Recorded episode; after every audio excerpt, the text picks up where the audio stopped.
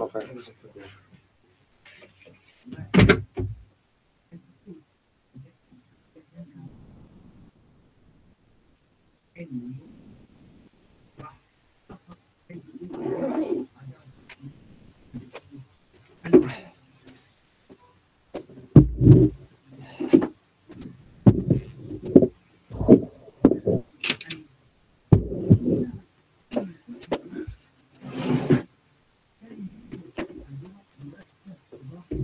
السلام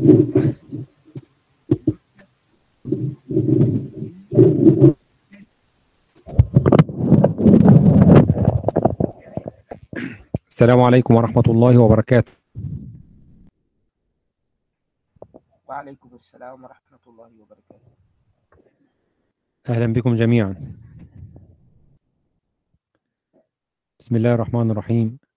الحمد لله رب العالمين. والصلاة والسلام على أشرف المرسلين سيدنا محمد وعلى آله وصحبه ومن تبعه بإحسان إلى يوم الدين. في البداية كل عام وأنتم بخير.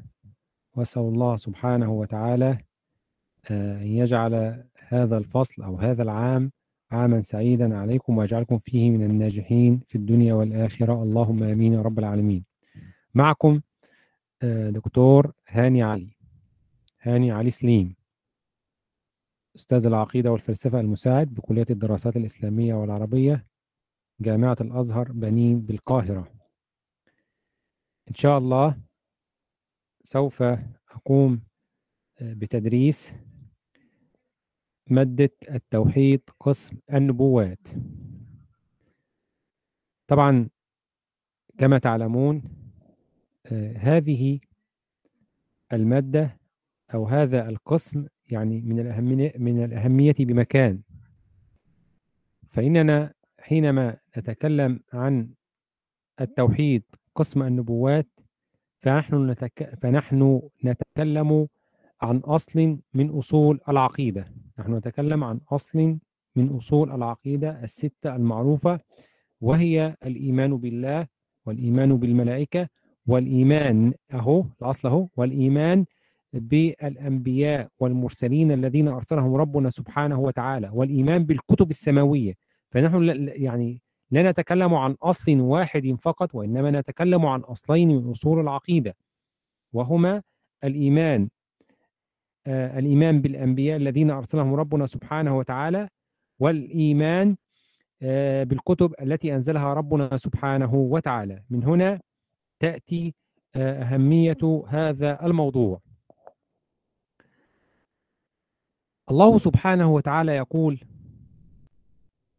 رسلا مبشرين ومنذرين لئلا يكون للناس على الله حجة بعد الرسل.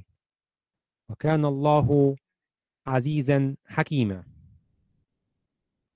فمن أعظم رحمات الله سبحانه وتعالى بعباده أن ضمن لهم ألا يؤاخذهم وألا يعذبهم إلا بعد أن يقيم الحجة عليهم. وذلك عن طريق إرسال الرسل. وذلك عن طريق إرسال الرسل. ليرشدوا العباد إلى طريق النجاة والفلاح. كما كما في قوله تعالى وما كنا معذبين حتى نبعث رسولا. وقوله تعالى وإن من أمة إلا خلا فيها نذير حتى لا يكون حتى لا يكون بعد ذلك للبشر حجة على ربهم.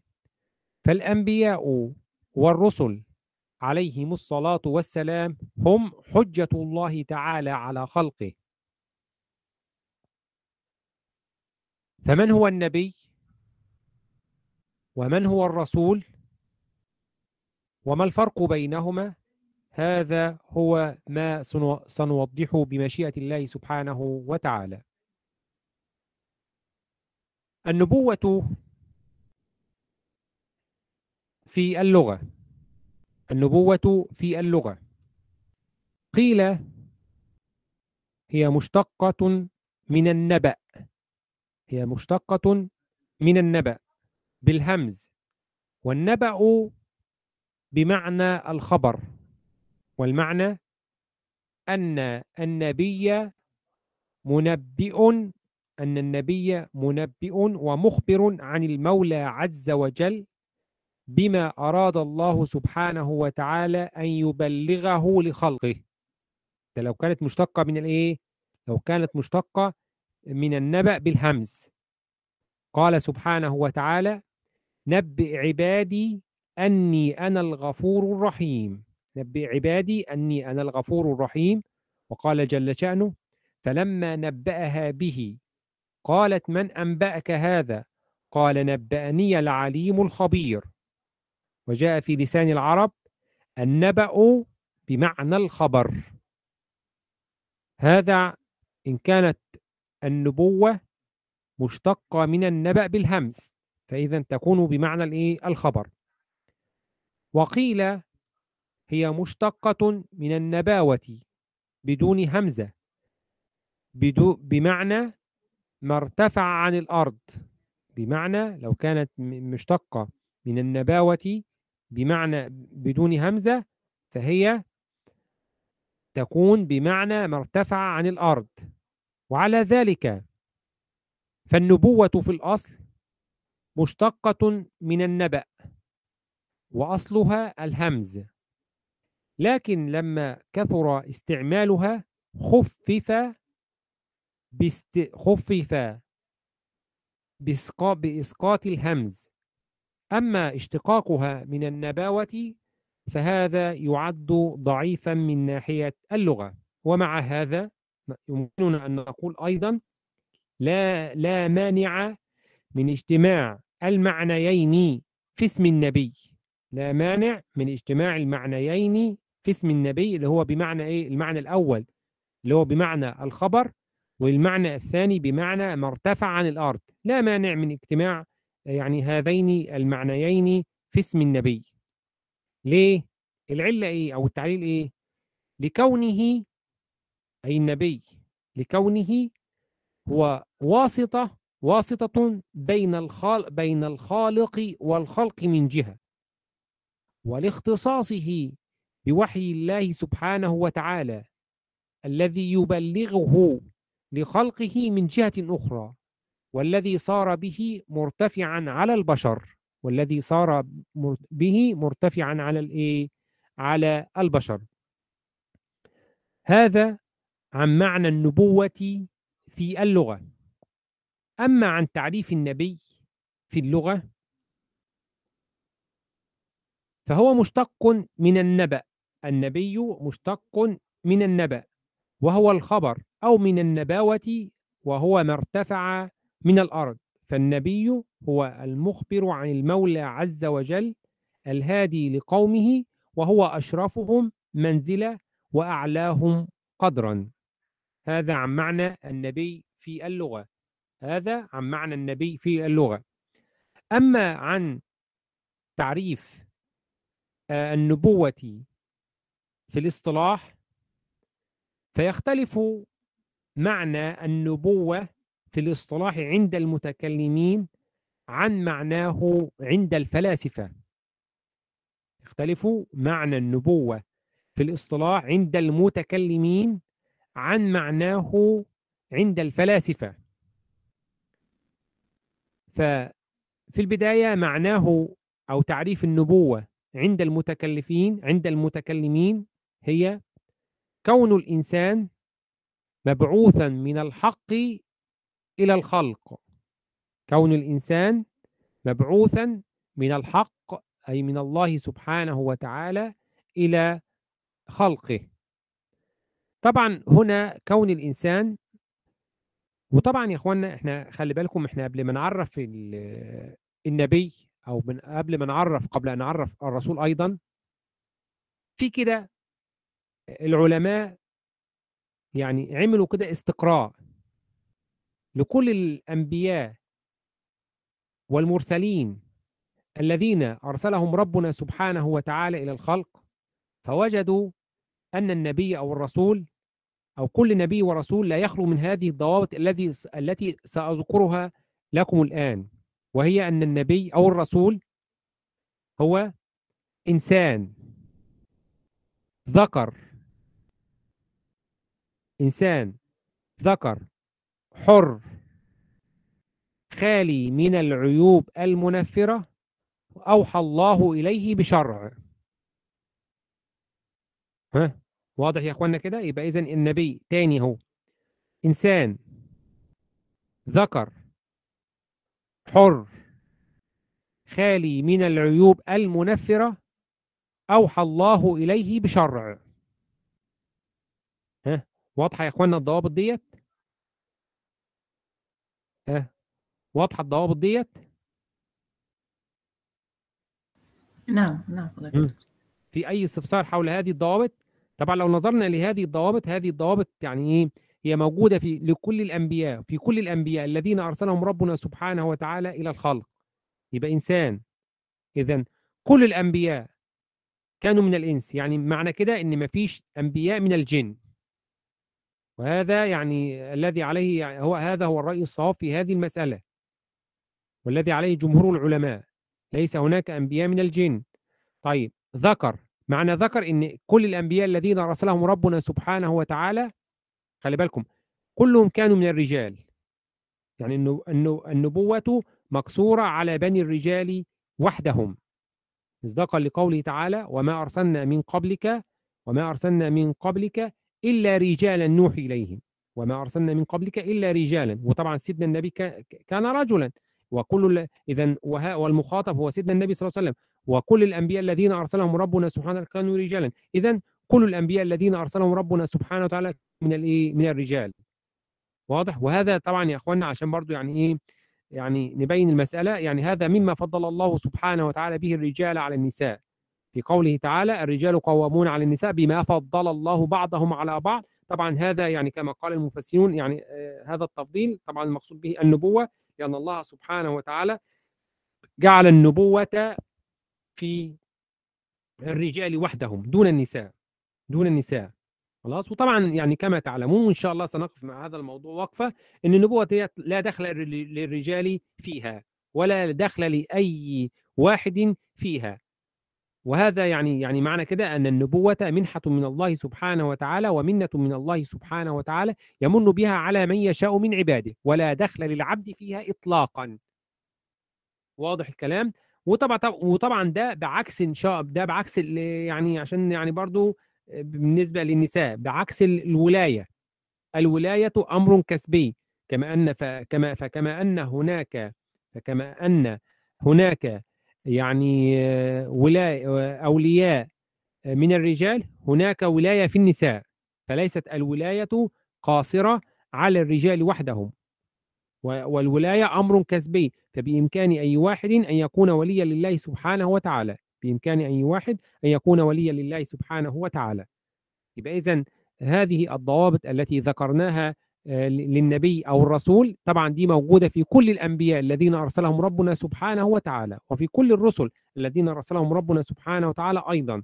إن هو إنسان ذكر حر. حر المقصود به إن هو يكون يعني إيه؟ يعني له مكانة في قومه. يعني أشرف بني قومه يعني يعني أشرف بني قوم يعني له كده يعني إيه يعني له وجاهة له سلطة في قومه. ده المقصود بالإيه؟ بإن هو حر. خالي من العيوب المنفرة خالي من العيوب المنفرة التي تدعو إلى نفرة الناس منها طبعا الأمراض تجوز على الأنبياء بس الأمراض التي لا تدعو أو لا لا تؤدي إلى نفرة الناس منهم أو إلى هروب الناس منهم. أوحى الله إليه بشرع يبقى اذا يا اخوانا أوحى الله إليه بشرع يبقى اذا النبوة يبقى اذا النبوة اصطفاء من الله سبحانه وتعالى. الله أعلم حيث يجعل رسالته. الله يصطفي من الملائكة رسلا ومن الناس. الله يصطفي من الملائكة رسلا ومن الإيه؟ ومن الناس.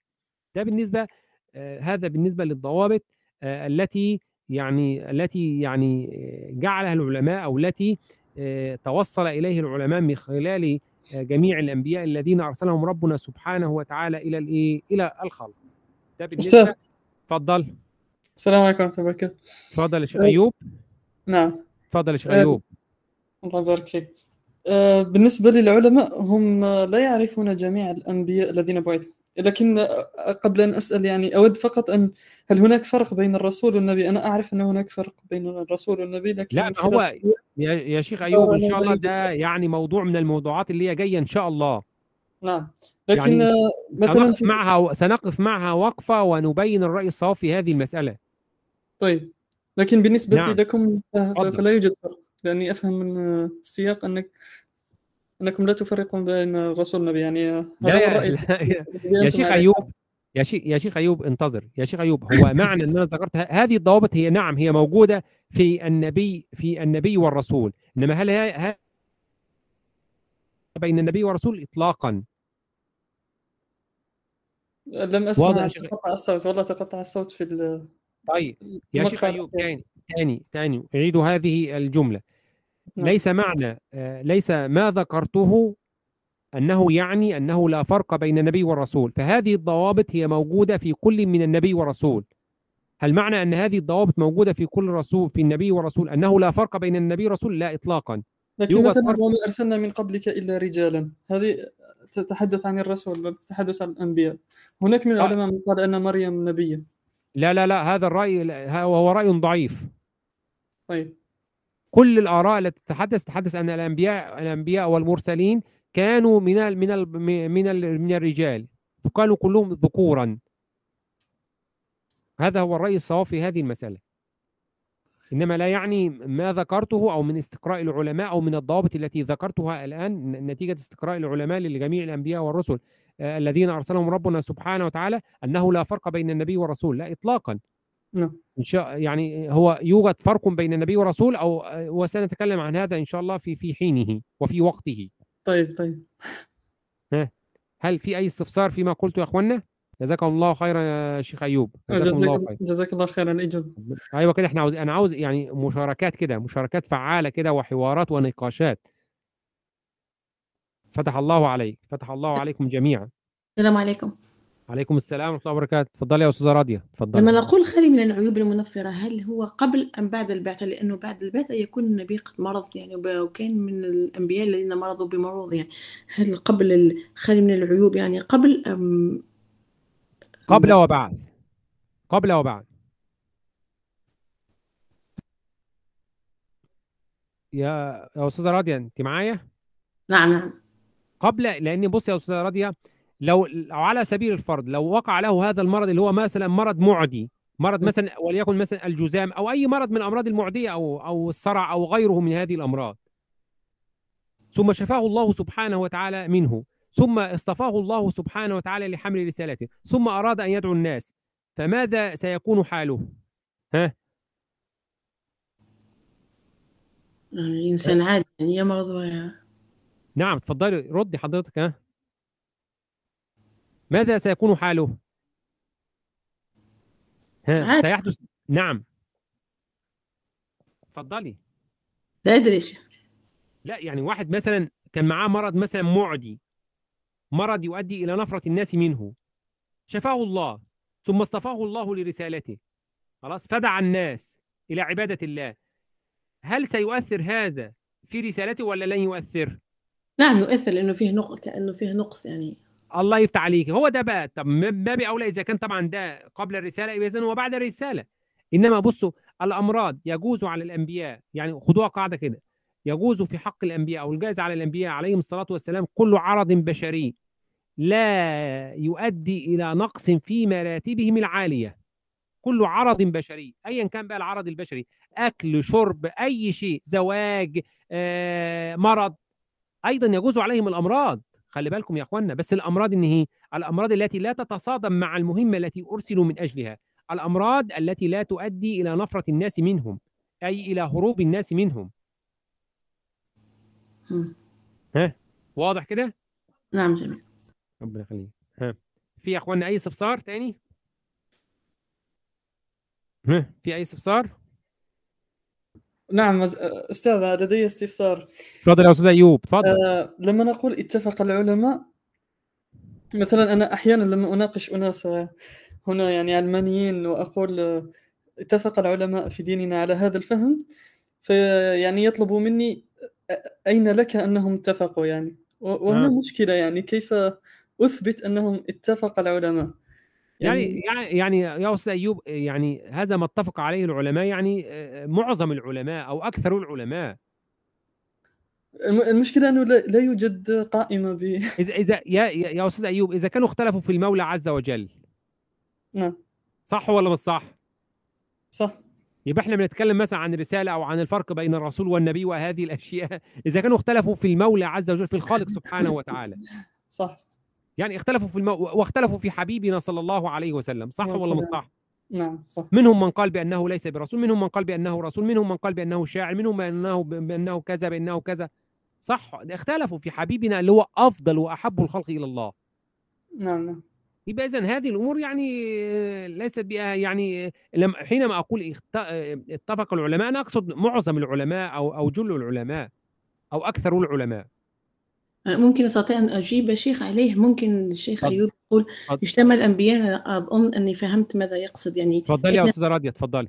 أظن اجتمع ال- العلماء يعني كثرة العلماء رأيهم يعني لكي يجد أيوب الجواب. يجب أن يكون لديه آه، تطلع كبير عن جميع العلماء فيأتي بآراء العلماء التي تتفق كلهم على شيء. بس بس لن تتفق يا أستاذة راضيه ما فيش يعني هل هيحصل إجماع على الشيء ده؟ لا لا لا يعني معظم لا يعني ما هو هذا ما أقصده أنا أكثر يعني أكثر العلماء. أيوه ها يعني حينما أقول هذا ما اتفق على العلماء يعني أكثر العلماء أو جل العلماء أو معظم العلماء. نعم يعني ممكن نرجع للمؤسسات الأكاديمية كالأزهر أو الزيتونة أك- أو جامعة أم القرى ل- لنرى أكيد طبعا ده, ده الأساس طبعا ده الأساس ده نعم. الاساس ده الأساس نعم. جميل. نعم نعم. فتح الله عليك أيوب فتح الله عليك. الله يفتح عليك نعم. فطبعا يا اخوانا فاذا هذه الضوابط التي ذكرتها أو التي ذكرها العلماء لكل من النبي ورسول لا تعني أنا أؤكد أهو لا تعني أنه لا فرق بين النبي والرسول. لا هو يوجد فرق بين النبي والرسول وهذه المسألة سنقف معها وقفة. هذه يعني هي إن شاء الله جاية هي جاية من الموضوعات المقررة علينا إن شاء الله. فإن شاء الله كده كده سنقف معها وقفة. إنما الان نحن طبعا بنعرف النبوة أو الرسالة في اللغة والإصطلاح ونبين. إنما إن شاء الله سنقف معها يعني يعني ستأتي إن شاء الله قريبا إن شاء الله. طيب نيجي بقى لمعنى آه معنى آه النبي في الإصطلاح، معنى النبي في إصطلاح المتكلمين هي أو هو كون الإنسان مبعوثا من الحق إلى الخلق، يعني ده معنى يا اخوانا إن الإنسان مش ليس من تلقاء نفسه، يعني الإنسان لا يصير رسولا ولا نبيا من تلقاء نفسه، وإنما لابد أن يأتيه الوحي لابد أن يخبره الوحي لذلك آه، فاكرين في الضوابط التي ذكرتها منذ قليل هذه الضوابط إيه؟ ها؟ يبقى إنسان ذكر حر خالي من العيوب المنفرة تعالوا بقى إيه؟ أوحى الله إليه. بشرع أوحى الله إليه بإيه؟ بشرع يعني الشرع نزل كده وأخبره أنه صار نبيا أو صار إيه؟ أو صار رسولا. خلاص؟ فالوحي بيخ- بيخبره إن هو صار إيه؟ نبيا أو رسولا. طبعا الناس ما بيشوفوش الوحي ده. طبعا النبي أو الذي اصطفاه ربنا سبحانه وتعالى لهذه الرسالة فطبعا هو اللي بيبقى له اطلاع على الوحي ده. له اطلاع. وطبعا كما تعلمون الوحي الوحي يا إخوانا هو الوحي هو عبارة عن إيه الوحي؟ حد يعرف؟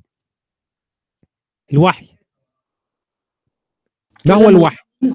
أظن كلام الله المنزل على رسوله. اتفضلي يا أستاذة راضيه والكلام الذي أنزله الله على على نبيه يعني ماذا يريد آه، أن آه، الرسالة التي يريد أن يرسلها الله آه، لعباده من عبر الرسول. يعني بيبقى كلام من, من كلام من قبل المولى عز وجل ولا من إيه؟ وكلام الله. يعني أي وحي هو كلام الله؟ نعم. امم يعني السنة نقول عليها كلام الله؟ لا السنة هي عبارة عن فعل. طب السنة دي وحي ولا مش وحي؟ نعم آه، يعني هي وحي ولكن أظنه كأنه يعني آه، لا لا فعل. مش مش كل حاجة كلام الله. لا هي فعل السنة كأنه يعني فعل وتقر... آه، وعمل. نعم نعم. يعني طبعا هي طريقة طريقة. لإسلام أوامر الله إلى عباده. نعم نعم. يبقى مش كلام الله. يبقى اذا يا إخوانا ممكن نقول على الوحي كده إيه؟ هو إعلام الله سبحانه وتعالى. لأن الوحي في اللغة اللي هو الوحي لغة الإعلام. في الاصطلاح لما نيجي نعرف الوحي نقول عليه هو إعلام الله سبحانه وتعالى. من اصطفاه من خلقه. كل ما أراد اطلاعه عليه. ولكن بطريقة خفية سرية غير معتادة للبشر. يبقى ده إعلام. خلاص؟ يبقى الوحي هو عبارة عن إيه؟ عن إعلام، إعلام إعلام الله إعلام الله سبحانه وتعالى من اصطفاه من اختاره من خلقه. كل ما أراد اطلاعه عليه ولكن بطريقة خفية سرية غير معتادة للإيه؟ غير معتادة للبشر. ها؟ واضح يا اخوانا ده معنى الإيه؟ ده الوحي. بينزل الوحي بقى بيخبر مثلا صاحبه إن هو صار نبيا صار رسولا خلاص. بيبقى عارف إن هو صار نبيا أو صار رسولا عن طريق الإيه؟ عن طريق الإيه؟ الوحي عن طريق الإيه؟ الوحي. خلاص؟ طيب نيجي بقى ده ده طبعا إيه؟ ده طبعا يبقى اذا لما نيجي نقول إيه؟ هي كون الإنسان مبعوثا من الحق إلى الخلق يبقى الإنسان ما بيجيش من تل... لا يأتي من تلقاء نفسه ويقول للناس أنا رسول أو أنا نبي. لا الوحي آه، أعلمه بأنه صار رسولا أو صار إيه؟ أو صار نبيا. خلاص؟ طبعا لما نيجي مثلا إيه؟ لشرح التعريف كون الإنسان مبعوثا من الحق إلى الخلق قال في كلمة الخلق هذه آه، لاستغراق آه، جميع أفراد الجنس. فالتعريف يشمل جميع من أرسله الله سبحانه وتعالى من الرسل والأنبياء. يعني من الحق لما نقول من الحق إلى الخلق. فهي تشمل جميع الأنبياء الذين أرسلهم ربنا سبحانه وتعالى من من لدن سيدنا آدم عليه السلام وحتى سيدنا محمد صلى الله عليه وسلم. فإذا التعريف يشمل. من أرسل من الأنبياء إلى أقوامهم خاصة طبعا كسيدنا موسى وسيدنا عيسى عليهما السلام. فإنه فإنهما آه، أرسل إلى بني إسرائيل. أيضا من أرسل إلى جميع الإنس كسيدنا نوح عليه السلام بدليل الطوفان الذي ورد أنه عم جميع الأرض. بنص القرآن الكريم قال تعالى وفجرنا الأرض عيونا أيضا يشمل من أرسل من أو من أرسل إلى الجن وبعض المخلوقات كالإنس وغيرهم. رسالة مؤقتة كسيدنا سليمان عليه السلام. أيضا يشمل من أرسل إلى جميع الإنس والجن إلى يوم القيامة كحبيبنا صلى الله عليه وسلم. قال تعالى وما أرسلناك إلا كا وما أرسلناك إلا كافة للناس بشيرا ونذيرا. هذا عن تعريف النبوة عند المتكلمين. إذا تعريف. النبوة عند المتكلمين تعريف صواب ما فيهوش أي مشاكل خالص. إنما اللي فيه مشاكل بعد كده بقى اللي هو إيه؟ تعريف النبوة عند الفلاسفة. خلي بالكم يا إخوانا الفلاسفة يقرون بالنبوة ويعترفون بالنبوة إلا أنهم يعترفون بها ويقرون بها على وجه يتصادم مع ما جاء به الإسلام. دي أنا عاوزكم يعني الجزئية دي تفهموها جيد. يبقى إذن الأنبياء آه، أو النو- ال- الفلاسفة يقرون بالنبوة خلاص ويثبتون النبوة على وجه يعني يتعارض مع ما جاء به الإسلام إيه هي النبوة عند الفلاسفة؟ بيعرفوا النبوة بإيه؟ طبعا إحنا عرفنا النبوة عند المتكلمين المتكلمين بيقولوا إن هي عبارة عن إن إنسان ربنا سبحانه وتعالى آه، يبعث هذا الإنسان إلى الخلق دي باختصار النبوة عند مين؟ عند المتكلمين هل الفلاسفة لما جاءوا وعرفوا النبوة عرفوها كالفلاسفة كالم- كالمتكلمين ولا خالفوهم في هذا؟ لا خالفوهم في هذا فالفلاسفة عرفوا النبوة ب- بأنها صفاء وتجل صفاء وتجل للنفس يحدث لها من الرياضات والعبادات والطاعات عن طريق التخلي عن الرذائل والأمور الذميمه والتحلي والتخلق بالأخلاق الحميدة حتى تصفو النفس من علائق المادة والحياة وتتجه صعودا إلى الكمال وتتجه صعودا إلى الكمال. كده هم بيقولوا إن النفس وصلت إلى الكمال البشري. ثم بعد ذلك لابد أن تتوافر لابد أن تتوافر في صاحبها ثلاث خصال. خلي بالكم من الكلام. ثم بعد ذلك بعد ما توصل بات للكمال ده لابد أن تتوافر في صاحبها ثلاث خصال. ما هي هذه الخصال؟ أول شيء أن يكون له اطلاع على الغيبيات. ثاني شيء أن تظهر على يديه خوارق العادات. ثالث شيء أن يسمع كلام الله تعالى ويرى الملائكة مصورة على صورة يراها ده كلام مين؟ ده كلام الفلاسفة في تعريف النبوة وهذا مما يعني اشترطه الفلاسفة في صاحبها حتى يصير نبيا ما رأيكم في هذا التعريف؟ ها؟ ما رأيكم في هذا الكلام من ال... الذي صدر من الفلاسفة في تعريف النبوة؟ ما رأيكم؟ تفضلي يا أستاذ أنا أراه يعني أراه يعني يتوافق مع ال- مع الدين في أن يكون اطلاع على الغيب لكن ممكن اطلاع على الغيب النبي لا يستطيع أن يطلع على جل الغيب. خارق للعادة يعني معظم الأنبياء عندهم أشياء خارقة للعادة يسمع كلام الله.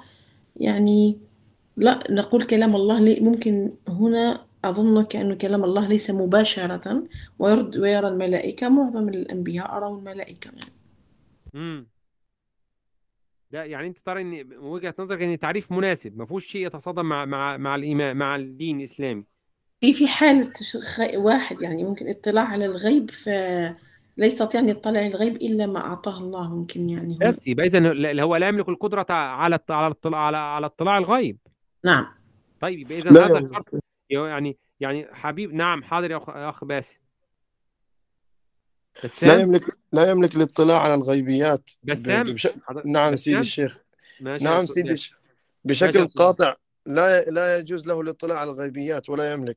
تظهر نعم. تظهر خو- خوارق العادات ربما نعم معجزات. أما يسمع كلام الله في اختلاف. لربما هل يسمع كلام الله ما قصده مباشرة أو طب عن طريق ما رأ- ما ما رأيك يا ب- باسم إن هو أصلا لا يملك القدرة على خرق لا يملك القدرة على خرق العادة أصلا؟ صحيح. يعني خ- خرق العادات هي بفعل الله سبحانه وتعالى. دليل يعني فقل نضرب بعصاك. قلنا شوفوا قل نضرب بعصاك البحر أهو والقي ما في يمينك تلقف ما صنعوا. إلى غيرها من المعجزات التي وقعت الانبياء لذلك العلماء يقولون لا يستطيع أحد كائنا من كان لا يستطيع أحد كائنا من كان أن يخرق العادة إلا الله. واضح يا أستاذ باسم؟ واضح سيدنا الشيخ طيب ها هل في أي استدراكات تانية على هذا التعريف؟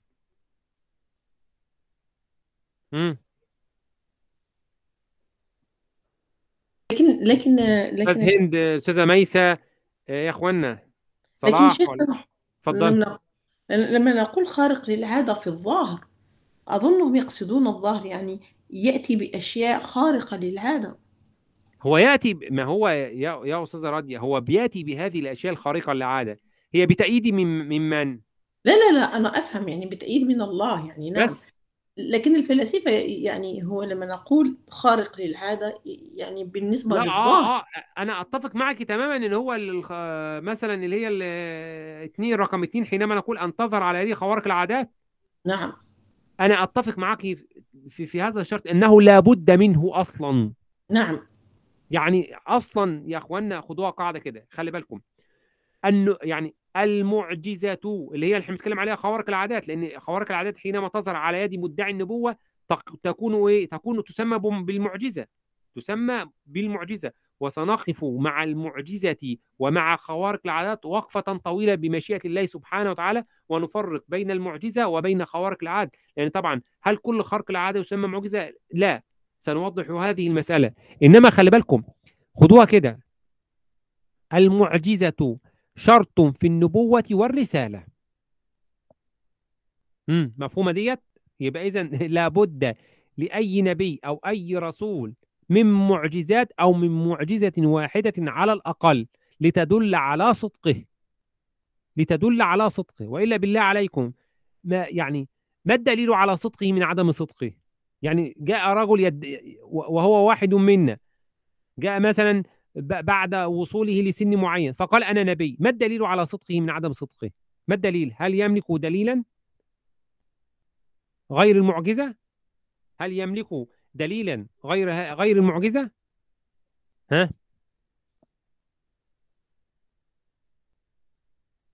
ما هل في دليل آخر غير المعجزة؟ أستاذ هند. أو أستاذة هند. إبراهيم. لا أعتقد يا شيخ. ها ما رأيك يا أستاذ إبراهيم؟ أيوة شاركنا كده. لا تعتقد ماذا؟ لا أعتقد أنه يوجد شيء يعني يميز آه، الإنسان كونه نبي آه، غير غير المعجزة. يعني يجب يعني تكون ترى. يعني أنت أنت ترى أنه لابد من وجود المعجزة؟ نعم حتى حتى يتبين يتبين من من يعني صدقه من غيره. نعم. أستاذة هند وأستاذ محمود. ها؟ ومش عارف مين صلاح ولا ساليها ولا إيه؟ ساليها ساليها ها؟ شاركوا معانا يا اخوانا صالحة؟ ماشي. صالحة بتقول إن هو لابد من المعجزة. أستاذة صالحة بتقول لابد من المعجزة. ها؟ يبقى الكل اذا اذا يا إخوانا فعلا المعجزة شرط في النبوة والرسالة. يبقى إذا لما نيجي نقول مثلا الفلاسفة يقولوا إيه؟ أن تظهر على يدي على يدي خوارق العادة لا غبار عليها. خلاص؟ لما تعالوا بقى كده الثالثة يقول إيه؟ أن يسمع كلام الله تعالى. أن يسمع كلام الله سبحانه وتعالى. ما رأيكم في هذا؟ ويرى الملائكة مصورة على صورة يراها. ما رأيكم في هذا؟ هذا كلام يعني نعم تفضل. الله يفتح عليك. أنا نبهت عليها الفكرة هذه. يسمع كلام الله ما قصده مباشرة أو من وراء حجاب. أو يرسل رسولا فيوحي بإذنه ما يشاء. هل هذا هل, هل هذا لابد منه؟ هذا نعم هذا قرآن يتلى. وما كان رسول أن يكلمه الله إلا وحيا أو من؟ وراء حجاب. أو يرسله؟ رسولا فيوحي بإذنه ما يشاء. ما هو خل... بس هم بس هم مأكدين يا با... أستاذ باسم. بيقولوا إيه؟ أن يسمع كلام الله.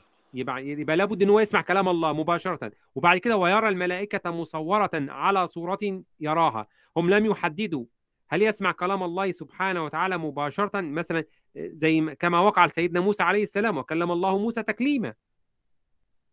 خلاص؟ ولا مثلا عن طريق الوحي يرسل ربنا سبحانه وتعالى إليه ملك فيخبره بكذا وكذا وكذا. هم لم يحددوا إنما الظاهر كده إن هم عاوزين يعني كلامه إن هو لابد من سماع كلام المولى عز وجل مباشرة. وهذا لا يجوز. الله ينور عليك. طيب التعريف ده يا اخوانا ما رأيكم في هذا التعريف؟ ها؟ ما رأيكم بقى؟ إحنا تكلمنا عن هم الصفات أو الخصال اللي هم يعني قالوا لابد من توافرها في لابد من توافرها في صاحبها حتى يصير نبيا ما رأيكم في في في, في هذا التعريف وفي هذه الخصال جملة ها يتعارض مع الإسلام طيب كيف يا أخت راضية؟ كيف؟ يتعارض مع الإسلام كيف؟ بالنسبة للذي ذكرناه الآن يعني فيما يكون اطلاع على الغيب نتكلم كلام الله يعني في أشياء بالنسبة للدين لا تجوز. نعم نعم. لا يفتح عليك. طيب ها يا أخوانا ها أستاذ صالحة أستاذ أستاذة هند أستاذ إبراهيم ها أستاذة ميسة ها. مم. ها ما رأيكم في هذا التعريف أو فيما ذكره الفلاسفة في تعريف النبوة؟ ما رأيكم؟ طبعا السلام عليكم ورحمة الله. وعليكم السلام ورحمة الله وبركاته. تفضل أستاذ محمود. آه، محمد ماهر كريم أو سيدي. محمد ماهر. تفضل أستاذ محمد. نعم. آه، هل. يمكن هل يمكن القول آه، أنهم بتعريفهم هذا يعتبرون النبوة أمرا آه، كسبيا الله يفتح عليك. نعم. هو ده اللي أنا عاوزه. الله يفتح عليك. بارك الله وهو ده الواضح من كلامهم. الله يفتح عليك. يعني يا إخوانا هذا التعريف آه، ي- يعني يلزم الفلاسفة ألا يكون سيدنا محمد صلى الله عليه وسلم خاتم الأنبياء وال- وال- والمرسلين. وأن باب النبوة يظل مفتوحا لكل وأن باب النبوة يظل مفتوحا لكل من أخذ نفسه بالرياضة والمجاهدة والتخلي عن الأمور الذميمة والتحلي بالأخلاق الحميدة وفي هذا إنكار لنصوص الكتاب والسنة الصريحة في ختم النبوة بسيدنا محمد صلى الله عليه وسلم ما رأيكم؟ واضح يا اخوانا؟ يبقى إذن ده معناه إن النبوة إيه؟ أمر كسبي وإن وإن هم معناه كده كلامهم هذا يتصادم مع مع عقيدة من العقائد التي نؤمن بها وهي عقيدة ختم النبوة وهي عقيدة ختم النبوة.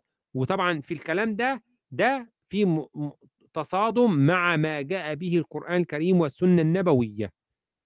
خلاص يبقى التعريف ده تعريف تعريف غير صحيح بالمرة. تعريف يتصادم مع آه، مع تعاليم الإسلام ومع تعاليم الدين الإيه واضحة يا إخوانا هذه الجزئية؟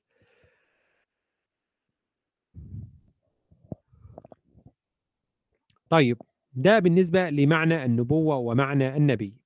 نأتي إلى معنى الرسالة والرسول في اللغة. معنى الر- الرس- الرسالة والرسول في اللغة.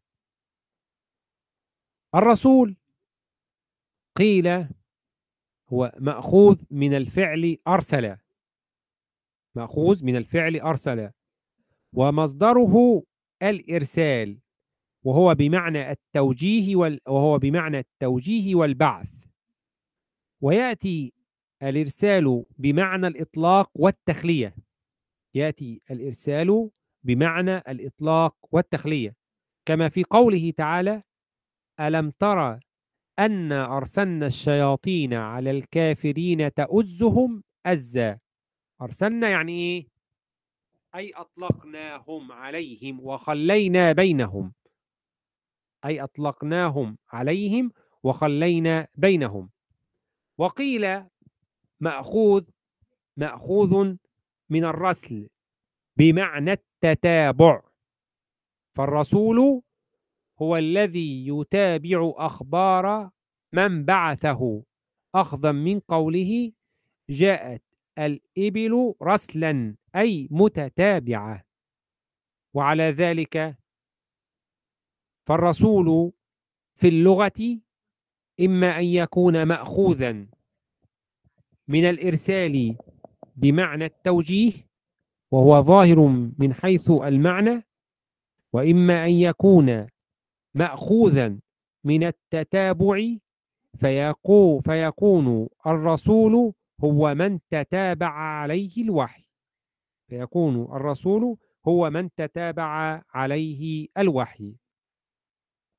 ما تطلق عليه الرسالة؟ الرسالة تطلق على المضمون المطلوب تسليمه لشخص أو جهة. هو ده معنى الرسالة. دي معنى إيه؟ الرسالة. يبقى إذن الرسالة تطلق على المضمون المطلوب تسليمه لشخص أو جهة.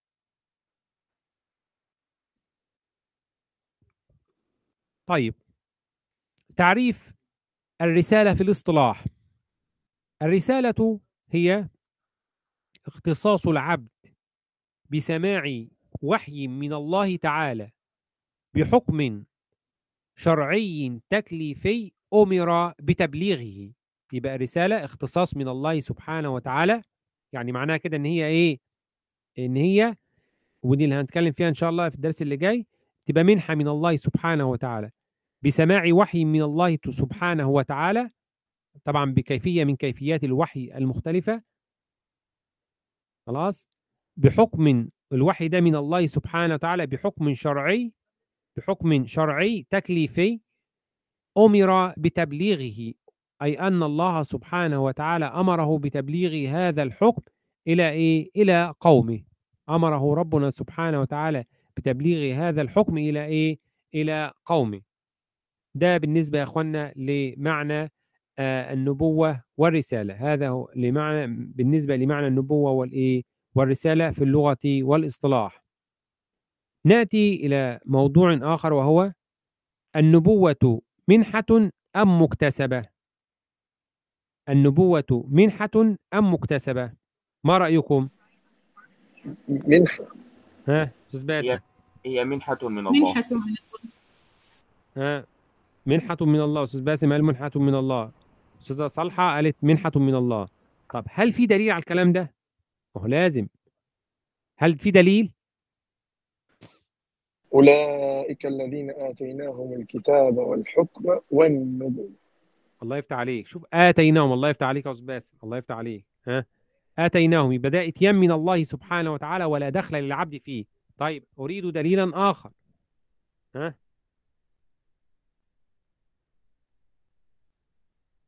ها؟ أستاذة هند. ها أستاذة ميسة أستاذة ميسة مش عارف فين مش معانا خالص. في في سورة الحج. م- ما هي؟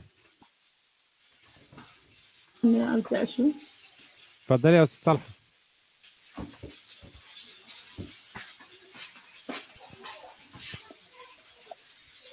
أستاذ صالحة والأستاذة ميسة ها؟ هم؟ الله يا أخوانا الله. نعم اتفضلي يا أستاذ ها؟ الله. يصطفي الله يصطفي من الملائكة رسلا. الله يفتح عليك. يصطفي يعني يختار. الله يفتح عليك. الله يفتح عليك. أيضا يا أخوانا الله أعلم حيث يجعل رسالته. الله أعلم حيث يجعل رسالته. يبقى يا أخوانا النبوة منحة أم مكتسبة؟ ده سؤال. هل النبوة والرسالة هبة من الله سبحانه وتعالى يختص بها من يشاء من عباده أم تنال بالكسب والاجتهاد؟ وللإجابة على هذا نقول إن هناك خلافا في هذه المسألة وهو بي- بيانه على ما يلي. الرأي الأول للمتكلمين يرون أن النبوة والرسالة منحة من الله سبحانه وتعالى ومنة يمن بها على من يشاء من عباده. فهي لا ينالها العبد بالاكتساب. فلقد جرت سنة الله في خلقه أن يصطفي بعض عباده لمهمة النبوة والرسالة. كما في قوله تعالى الله يصطفي من الملائكة رسلا ومن الناس وفي قوله تعالى إن الله اصطفى آدم ونوحا وآل إبراهيم وآل عمران على العالمين. وقال جل شأنه قال يا موسى إني اصطفيتك على الناس. إني اصطفيتك على الناس برسالاتي وبكلامي. وهذا الاصطفاء والاختيار منة إلهية امتن الله سبحانه وتعالى بها على الأنبياء والمرسلين فلم يصلوا إليها بكسب ولا جهد ولا كانت ولا كانت ثمرة لعمل أو رياضة للنفس قاموا بها. هذا هو المذهب الصواب في هذه المسألة. هذا هو المذهب الصواب في هذه المسألة وهو أن النبوة والرسالة منحة من الله ومنة من الله سبحانه وتعالى يمن بها على من يشاء من عباده. ولا دخل للعبد فيها. ولا دخل للعبد فيها. لدي سؤال من... اتفضلي يا أستاذة راضية آه، أدري أننا ممكن سنتطرق إليه بعد هو الفرق بين النبوة والنبي والرسول لكن أنا أرى كأن التعريف نفس الشيء. لأن نقول نبأنا قلنا قبل أنه هو الخبر يعني إخبار من هو الله. المخبر. هو المخبر عن المولى عز وجل. نعم. نعم. والإرسال أن ترسل له يعني أن يرسل له يعني أرسل آه، إنسان إلى إلى الناس. يعني لا أرى لا أرى اختلاف كأن نعم راضية ما هو هذا من هذا هذا من حيث اللغة فقط. إنما في الاصطلاح هنبين كل ده. في الاصطلاح آه، يعني لما نعرف آراء العلماء في الفرق بين النبي والرسول أو في العلاقة بين النبي والرسول سنتكلم في هذا باستفاضة إن شاء الله. آه إن شاء الله. لا إن شاء الله يعني جاي إن شاء الله بقى الدرس اللي جاي إن شاء الله على طول على طول ورا هذا. إن شاء الله. شكرا خلاص؟ طيب. يبقى اذا يا اخوانا آه النبوة منحة من الله سبحانه وتعالى. ومنة من الله سبحانه وتعالى يمن بها المولى عز وجل على من يشاء من عباده. ولا دخل العبد فيها.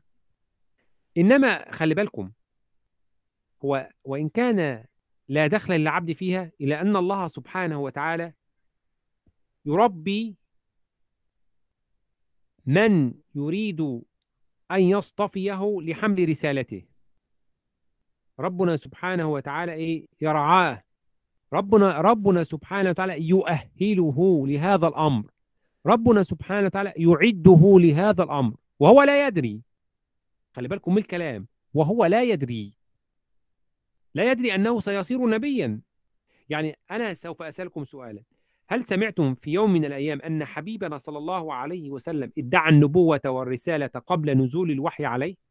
هل سمع أحد مع مع العلم أنه كانت تقع له أم تقع له أمور عجيبة غريبة والكل كان يلاحظ هذا هذه الأمور وكان يتنبأ لحبيبنا صلى الله عليه وسلم بأنه سيصير يعني سيصير حبيبنا صلى الله عليه وسلم رجل سيصير حبيبنا صلى الله عليه وسلم رجلا له شأن كبير عجيب غريب. إنما هل بعد هل مع هل بعد هذا الذي وقع هل ادعى حبيبنا صلى الله عليه وسلم في يوم من الأيام الرسالة أو النبوة؟ ها؟ ده ما حصلش. صح يا إخوانا؟ ده ما حصلش. ده ما حصلش. ده معناه إيه؟ ده معناه إن إن النبي أو الرسول لا دخل أو العبد لا دخل لهذا لا دخل له في هذا الأمر. لا دخل له في إيه في هذا الأمر. لا دخل له في هذا الأمر. إنما برضو نعم نعم يا أستاذ محمد. طيب خلي بالكم بقى. هو كل نبي ربنا سبحانه وتعالى يعده ويؤهله.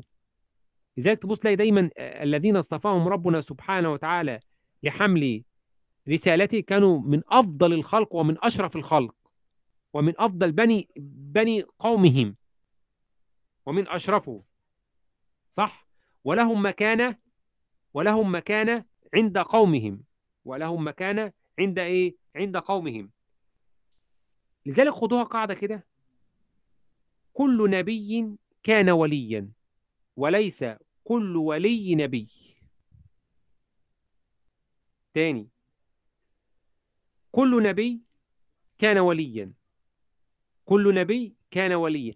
وليس كل ولي نبي. يبقى لذلك تبص له إيه؟ أي نبي هو كان ولي. إنما مش كل ولي نبي. ليه؟ ده يدل إن هو إيه؟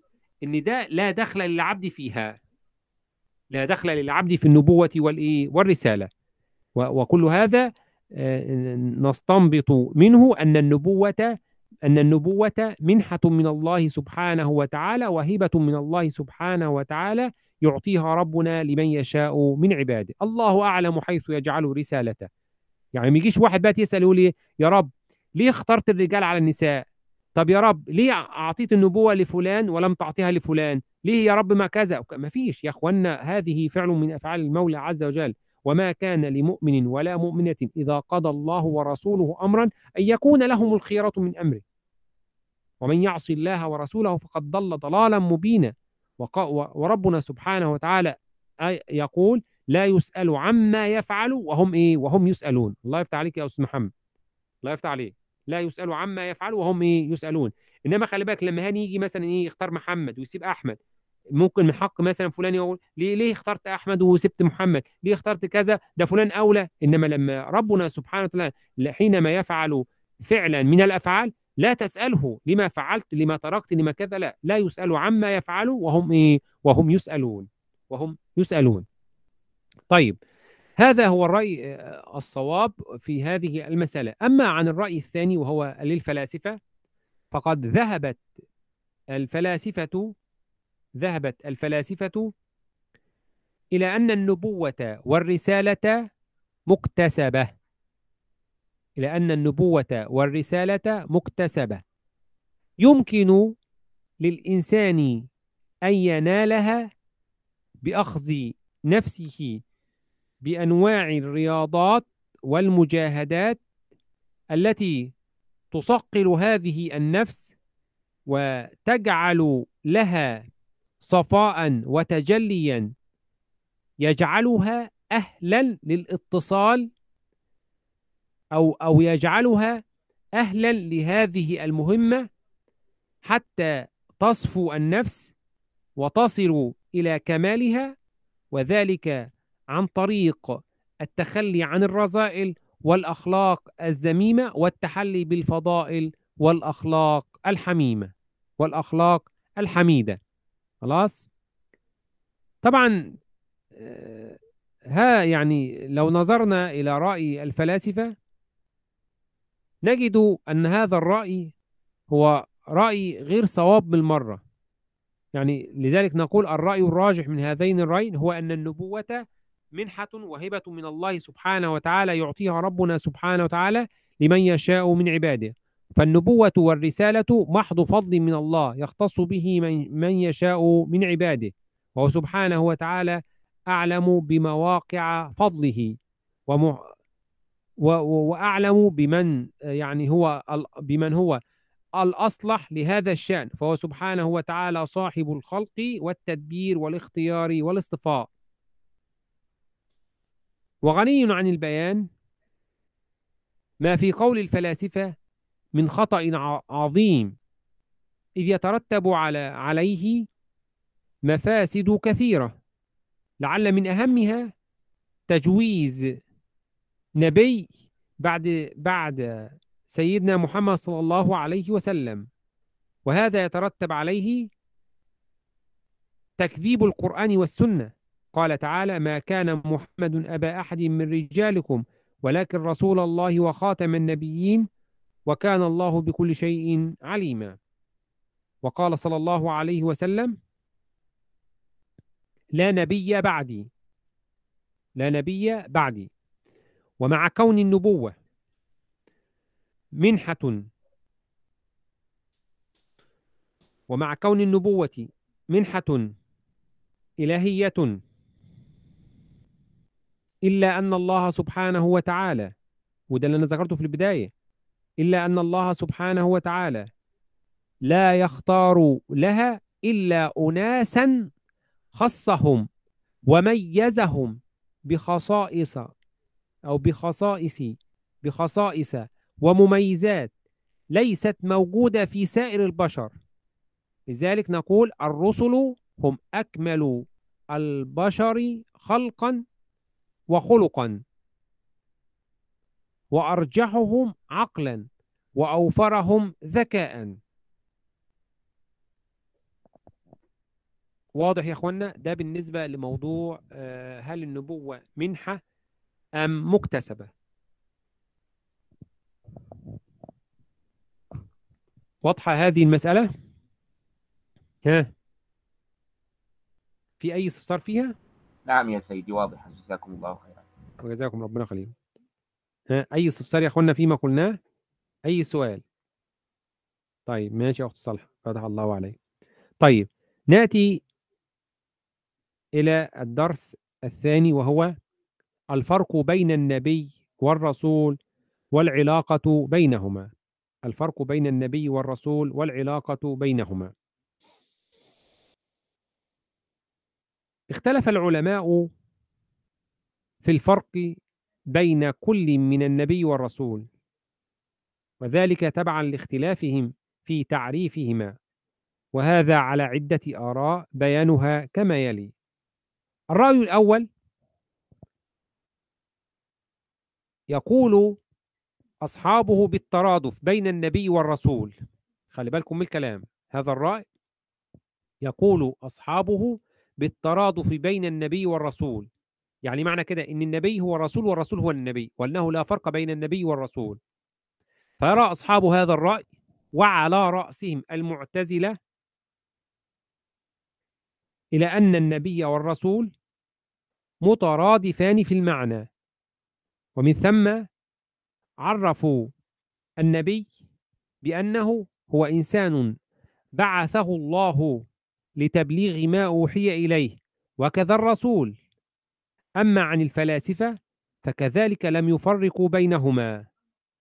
وعرفوا النبي وكذا الرسول بأنه هو الذي يجتمع فيه ثلاثة خواص وأن يكون له اطلاع على الغيب وأن تظهر منه أفعال خارقة وأن يرى الملائكة مصورة بصورة محسوسة ويسمع كلامهم وحيا من الله تعالى ويسمع كلامهم وحيا من الله سبحانه وتعالى.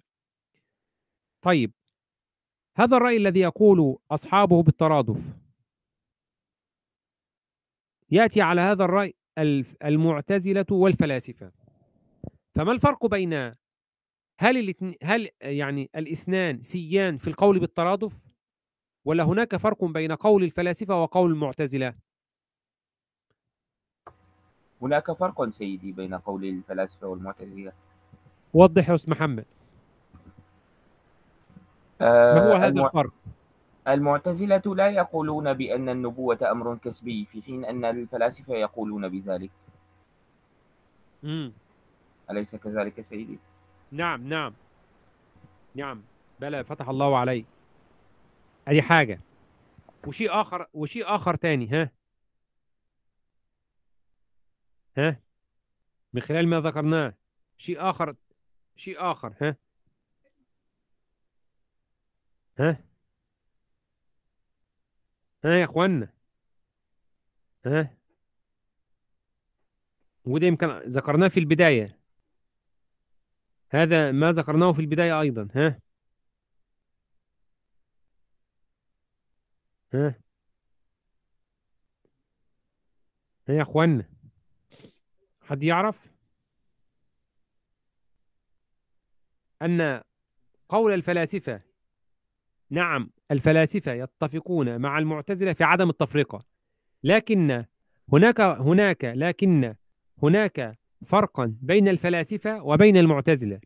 فالفلاسفة يعرفون النبي بتعريف يتفق مع ما جاء به الإسلام ولا تصادم مع ما جاء به الإسلام. يعني حينما عرفوا النبي وكذلك الرسول بأنه إنسان بعثه الله لتبليغ ما أوحي إليك وكذلك الرسول هذا التعريف يا إخواننا ليس فيه شيء.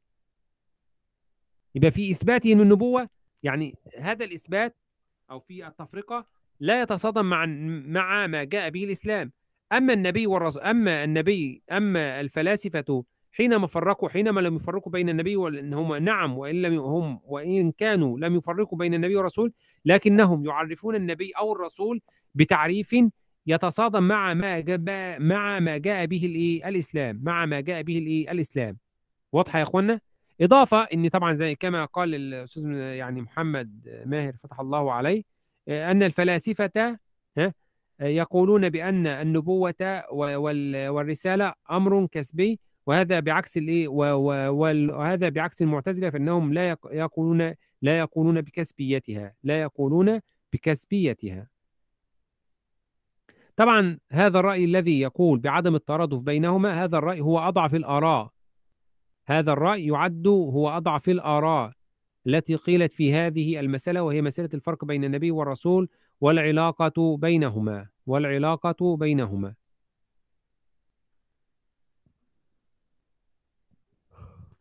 ليه؟ لماذا؟ لأن الله سبحانه وتعالى قد غاير بين النبي والرسول شوفوا يا أخوانا الله سبحانه وتعالى غاير بينهما غاير بينهما غاير بين الرسول والنبي. والرسول صلى الله عليه وسلم أيضا قد غاير بين الرسول والنبي.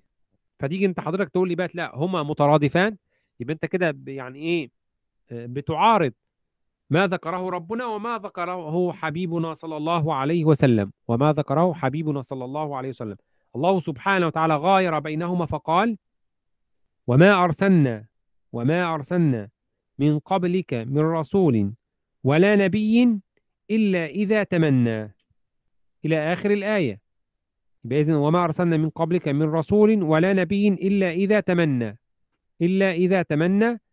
طبعا وجه الشاهد في هذه الآية من أول قوله تعالى من نبي ولا رسول أو من رسول ولا نبي.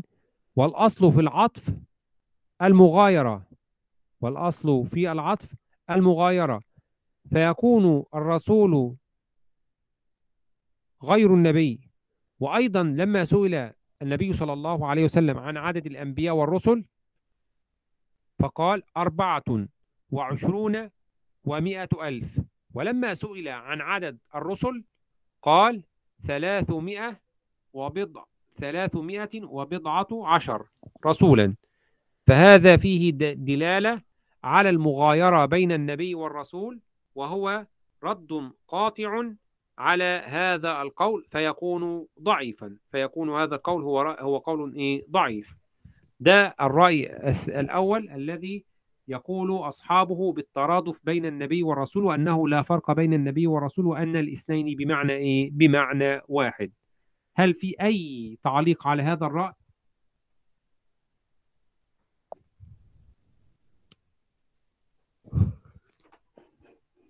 هل في أي تعليق على هذا الرأي؟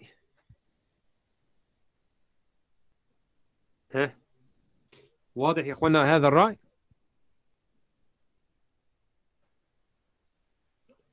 طيب. أما عن الرأي الثاني في العلاقة بين النبي والرسول فيقول أصحاب هذا الرأي بالتفرقة بين النبي والرسول. يقولون بالتفرقة بين النبي والرسول. فيرى أصحاب هذا الرأي إلى أنه يجب التفريق بين النبي والرسول. وإن اختلفوا في تعريف كل منهم وإن اختلفوا في تعريف كل كل منهم وذلك على رأيين هما وذلك على رأيين هما على ما يلي أولا يبقى خلي بالكم يا أخوانا قبل ما نذكر هذه الآراء يبقى إذن أصحاب الرأي الثاني يقولون. بالتفرقة بين النبي والرسول لكنهم اختلفوا. في هذه التفرقة يعني اختلفوا في تعريف كل من النبي والرسول. أول أول رأي من حيث التبليغ وعدمه. حيث التبليغ وعدم التبليغ. فالنبي هو من أوحي إليه بشرع أمر بتبليغه أو لم يؤمر. يبقى تاني يا أخوانا انتبهوا لهذه الجزئية جيدا. يبقى الرأي الأول قال لك من حيث التبليغ وعدم التبليغ بيفرقوا بين النبي والرسول حيث التبليغ وعدم التبليغ. فالنبي يرون أن النبي هو من أوحى أو من أوحي إليه بشرع أمر بتبليغه أو أو لم يؤمر. والرسول هو من أوحي إليه بشرع وأمر بتبليغه. خلاص؟ ما رأيكم في هذا التعريف؟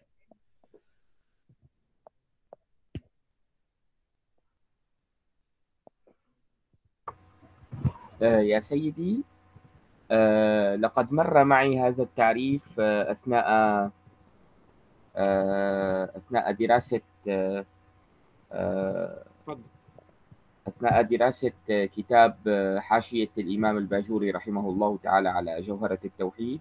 نعم. آه، ولكن مع ذلك آه، آه، لم أفهم آه، لم أفهم إن لم يأمر بتبليغه آه، وهو أيوه. القيد في النبي. نعم. آه، لم أفهم يعني آه، آه، خصوصية النبي في هذه الحالة إن لم يأمر بتبليغه أي تبليغ نعم. الوحي. نعم. ف- فأسألكم بالله أن أن تشرحوا لنا هذا الأمر. بارك حاضر. حاضر. ما هو بص يا أستاذ محمد هذا من يعني هذه من الفروق التي فرق بها العلماء اللي هم ال- القائلون بالتفرقة بين النبي والرسول. فهذا رأي. خلاص؟ على حسب على من حيث التبليغ أو من حيث عدم التبليغ. فالرأي ده أصحابه يرون أن النبي هو من أوحي إليه بشرع. أمر بتبليغه أو لم يؤمر. أمر بتبليغه أو لم يؤمر. أما الرسول فهو من أوحي إليه بشرع أمر بتبليغه. طبعا النبي على هذا التعريف طبعا يا اخوانا وده اللي اخذه العلماء من هذا التعريف هو أعم من الرسول. خلي بالكم من الم... من الجزئية دي مهمة جدا جدا جدا وهي تتعلق بشيء مهم جدا. النبي على هذا التعريف أعم من الرسول. إذ كل إذ كل رسول نبي وليس كل نبي رسول. فيبدو أن هذا التعريف هو وإن كان مشهورا يعني ده من التعريفات المشهورة بين وب- بي- ب- بالنسبة للنبي والرسول والتي فرق بها العلماء بينهما. هو وإن كان تعريفا مشهورا لكن هذا التعريف يجعل النبي عديم الجدوى. خلي بالكم من الكلام هذا التعريف يجعل النبي عديم الجدوى خاليا من الفائدة. إذ ما فائدة الشرع الذي يوحى إليه ما دام لم يؤمر بتبليغه إلى بعض الخلق ليهتدوا به فيما يصلح فيما يصلحهم في معاشهم ومعادهم مما يجعلنا نبحث عن تعريف آخر. مما يجعلنا نبحث عن تعريف آخر. واضحة كده يا أستاذ محمد؟ يبقى التعريف ده يؤخذ عليه. تعريف ضعيف. يعني ما الفائدة من من أن يرسل المولى عز وجل رسولا أو نبي والرسول أو هذا النبي ربنا سبحانه وتعالى لم يأمره بالتبليغ. إذن هو جاي ليه؟ لماذا جاء؟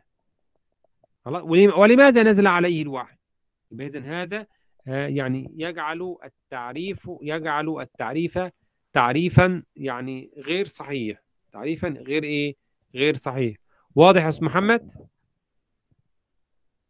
واضح يا سيدي. جزاكم الله خيرا. وجزاكم ربنا يخليك. طيب هذا رأي رأي آخر يعني ما, ما, ما زالت الأقوال ما, ما زلنا نذكر الأقوال التي آه، تندرج تحت رأي القائلين ب ب بالفرق بين النبي والرسول.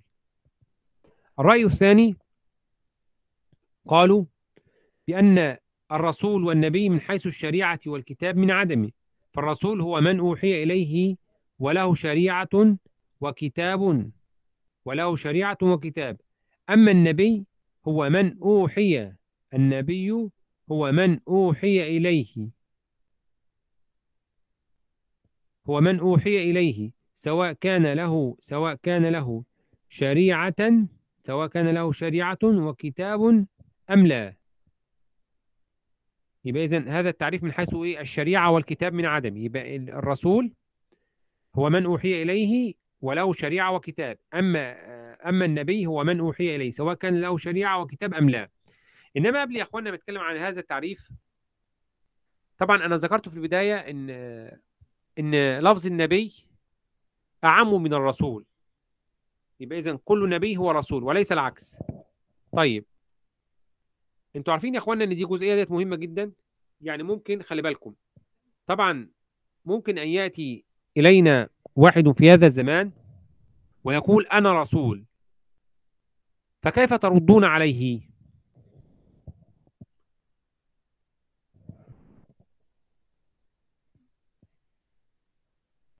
ليس لديك شريعة ولا كتاب. وللأسف بعض الرسل البهائيين أو أحمد غلام شاه الذين ادعوا هم لا هم ادعوا النبوة ولم يدعوا الرس- الرسالة. آه، طيب. على فرض يا أستاذ باسم على فرض إن هو جاء مثلا واحد جارك ولا واحد كده خرج مثلا من القرية أو من المدينة فقال أنا نبي. خلاص؟ ومعذره قال أنا رسول. كيف تر... كيف أنت كيف ترد عليه؟ قال أنا رسول. كيف ترد عليه؟ الرسول صلى الله عليه وسلم هو خاتم الأنبياء والرسل يعني. ختمت النبوة. ها؟ يا ختم ما يا يا أستاذ أيوب ما هو يقول لك إيه؟ آه، إن نعم. يعني الرسول صلى الله عليه وسلم قال إيه؟ وقال وختم بي النبيون. وقال لا نبي بعدي صح؟ صح. طيب هو هو, هو لم يدعي النبوة. هو قال أنا رسول. وهناك فرق بين الرسول والنبي كما كما نذكر الآن صح؟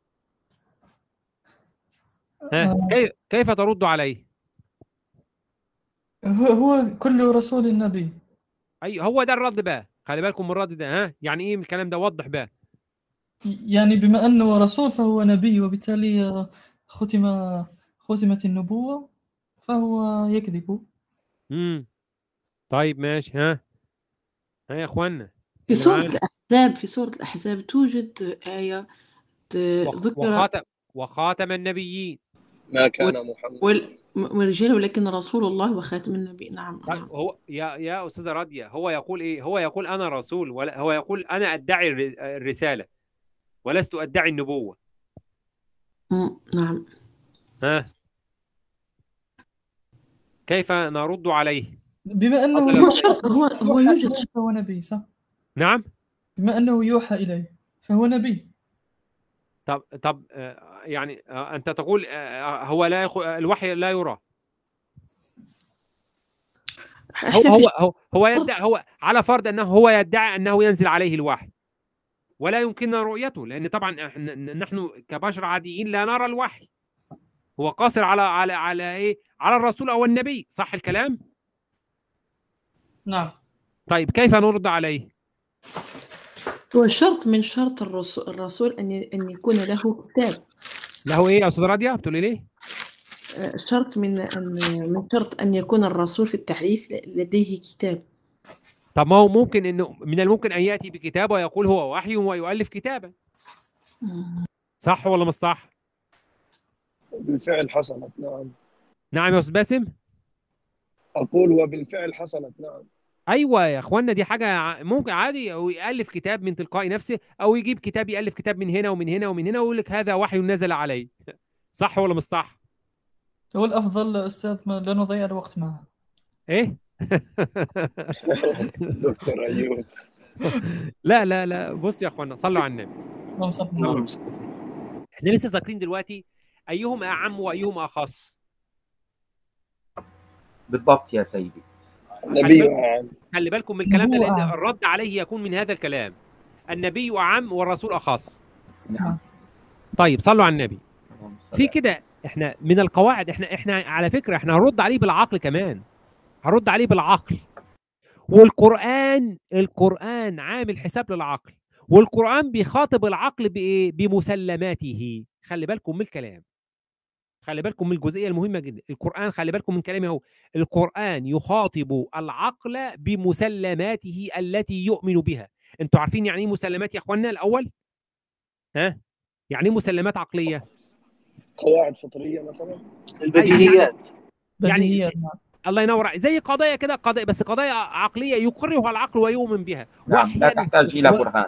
الله يفتح عليك. واحيانا بعض العقول أنا أقول بعض العقول تثق فيها أكثر من ثقتها بالنقل. ودي طبعا دي العقول الضالة. خلاص؟ أحيانا أقول أحيانا بعض العقول بعض أو قلة من العقول يعني يعني تثق في هذه المسلمات أكثر من ثقتها بالنقل. لذلك أنا هرد عليه بال... أنا هرد عليه بالمسلمات. وعلى فكرة القرآن الكريم والسنة النبوية خاطب العقل بهذه المسألة يعني إيه بما يعني بما يسلم به العقل. إزاي كيف تم هذا من. من المسلمات العقلية يا اخوانا قال لك إن إيه أن نفي الأعم يلزم منه نفي الأخص ولا يلزم من نفي الأخص نفي الأعم تاني يلزم من نفي العام نفي الأخص ولا يلزم من نفي الأخص نفي الأعم دي من المسلمات العقلية ال- دي واضحة يا إخوانا ولا مش واضحة؟ يعني. خلي خلي بالكم أنا هنج- هنمثلها لكم بمثال كده يعني مثال سهل كده. لما مثلا الطالب مثلا آه، هاني هاني طالب في المدرسة. خلاص؟ وهاني يعني إيه بيحضر في المدرسة وبيحضر في الفصل. أبوه أبو هاني يعني اللي هو أبويا عارف إن هاني لعب شوية وبيهرب من المدرسة. فكل شوية يروح يطمن على هاني. ففي يوم من الأيام راح دق على الباب. خلاص؟ ففتح له المدرس. فسأله أبو هاني بيسأل المدرس خلي بالكم هل حضر هاني؟ خلي بالكم خلي بالكم بات من جواب خلي بالكم من جواب المدرس. فقال له إيه؟ لم يحضر هاني. إحنا خلي بالكم ماشي على القاعدة أهو. هاني ده بالنسبة للطلاب أخص ولا أعم؟ أخص؟ أيوه والطلاب إيه؟ أعم طيب يبقى هنا نفى الايه نفى الخصوصية الله يفتح عليك. يبقى اذا هل يلزم من نفي الأخص اللي هو هاني نفي الاعم اللي هو الطلاب؟ لا لا يلزم. يلزم يبقى هاني ما حضرش بس الطلاب حضروا. يبقى لما يقول له لم يحضر هاني معنى ذلك إن الطلاب حاضرين وهاني إيه؟ ما حضرش. طيب جاء بعدها برضه بأسبوع يطمن على هاني. فدق على الباب. خلاص؟ ففتح له نفس المدرس. فخلي بالكم من الكلام بقى. فسأله نفس السؤال. هل حضر هاني؟ فقال لم يح لم يحضر الطلاب. ها هنا نفع الإيه؟ لم يحضر نفى. الطلاب. العموم. الإيه؟ أنا هسألكم سؤال نفي نفى هنا النفي الأعم صح؟ نعم. هل ينفع أبو هاني اللي هو بات أبويا بقى؟ خلاص. هل ينفع يسأل المدرس ويقول له طب وهاني؟ لا. هل ينفع يسأله يقول له طب وهاني حضر ولا ما حضرش؟ هل ينفع ده؟ لا لا. لا ما ينفع. ينفعش. لأن معنى كلام المدرس إن ولا واحد حضر. مع معنى لم يحضر الطلاب يعني ولا واحد حضر. فإذا نفي الأعم يلزم منه نفي مين؟ نفي الأخص. ولا يلزم من نفي الأخص نفي الإيه؟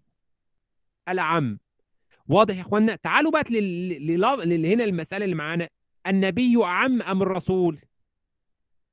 النبي أعم من الرسول. الله يفتح عليكم. سيدنا النبي لما قال لا نبي بعدي ولا لا رسول بعدي؟ لا نبي بعد الله يفتح عليكم. يبقى هنا نفي للإيه؟ نفي للأعم. الله يفتح عليك ونفي الأعم يلزم منه نفي الإيه؟ نفي. الأخص. نعم. واضحة يا إخوانا؟ هنا أهي. شوفوا. ونفي الأعم يلزم منه نفي الأخص أو القرآن الكريم يقول لك وخاتم النبيين وكذلك وخاتم المرسلين. ولا نبي بعدي أو ولا رسول بعدي كذلك. ده بالنسبة يا اخوانا عشان نعرف إن إحنا نستطيع إن إحنا نرد على من يدعي الإيه؟ من يدعي الرسالة. على من يدعي الإيه؟ الرسالة. ها واضحة هذه الجزئية يا اخوانا نعم يا سيدي. طيب الحمد لله. الشيخ لو- ولو يقول أنا نعم. اتفضلي اتفضلي يا أستاذ راضيه اتفضلي. لا أجبت شيخ خلاص. نعم. خلاص. ها واضحة؟ هي يا أستاذ راضية أستاذة راضية نعم نعم واضحة شيخ جميل جميل جيد. طيب ماشي ماشي. طيب يا اخوانا نرجع تاني بقى. إحنا بنقولوا إيه؟ آه، برضو آه، قول ثاني أو رأي ثاني للذين فرقوا بين النبي والرسول. قال لك يعني إيه؟ من حيث الشريعة والكتاب من عدمه. قال لك ان أن الرسول هو من أوحي إليه وله شريعة وكتاب. والنبي هو من أوحي إليه سواء كان له شريعة وكتاب أم لا. طبعا اعترض على هذا التعريف بأنه لو كان الرسول من له شريعة من له شريعة وكتاب لا لازم أن يكون عدد الكتب مساويا لعدد الرسل. وهل فعلا ده صح؟ هل فعلا عدد الكتب التي أنزلها ربنا سبحانه وتعالى مساويا لعدد الرسل؟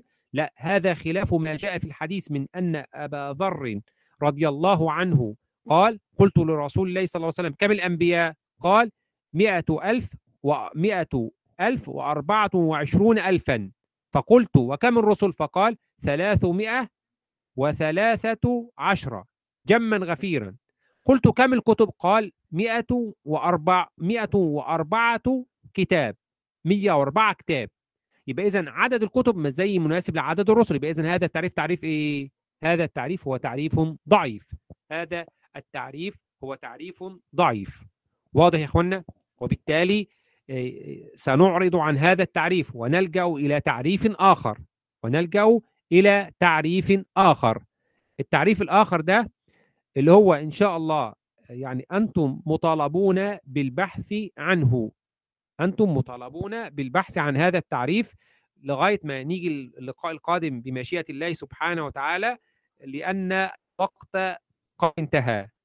لأن الوقت قد انتهى يعني أنتم إن شاء الله حضروا أو ابحثوا.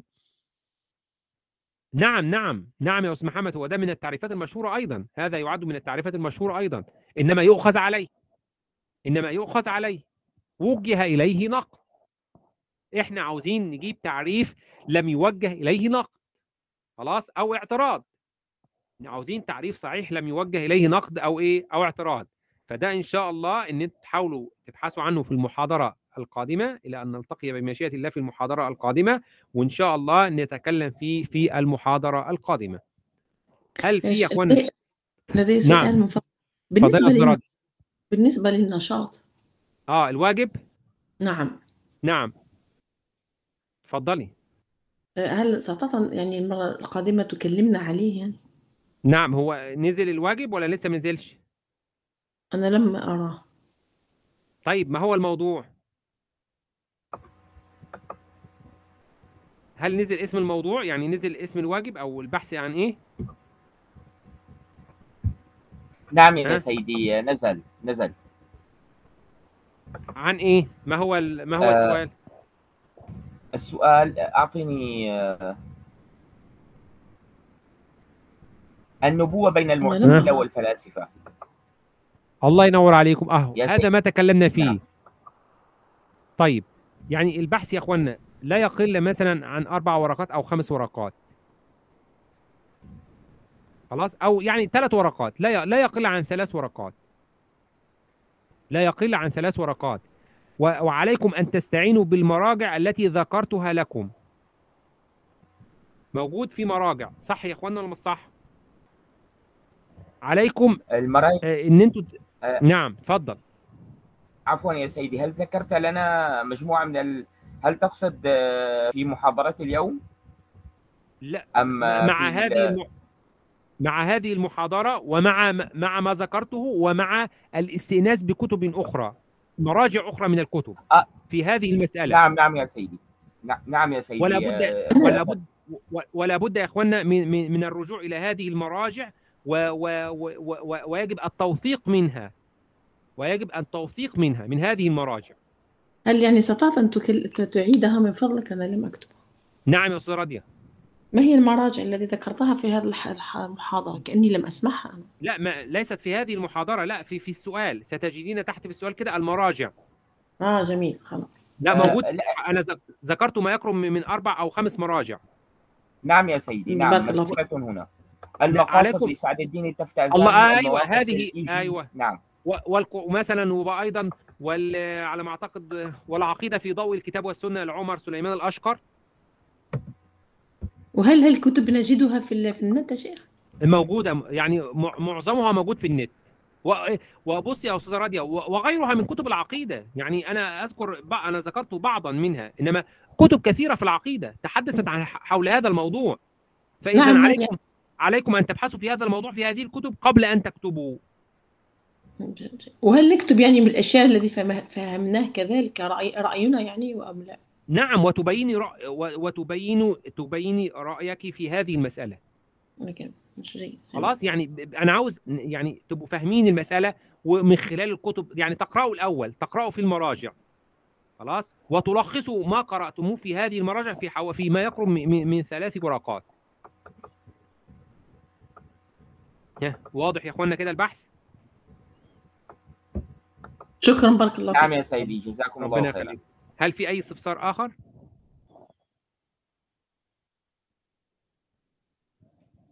نكتفي بهذا القدر. هذا والله سبحانه وتعالى أعلى وأعلم. والسلام عليكم ورحمة الله وبركاته. وعليكم السلام السلام ورحمة ورحمة الله تعالى وبركاته جزاكم الله خيرا وبارك فيكم وجزاكم جزاكم. الله.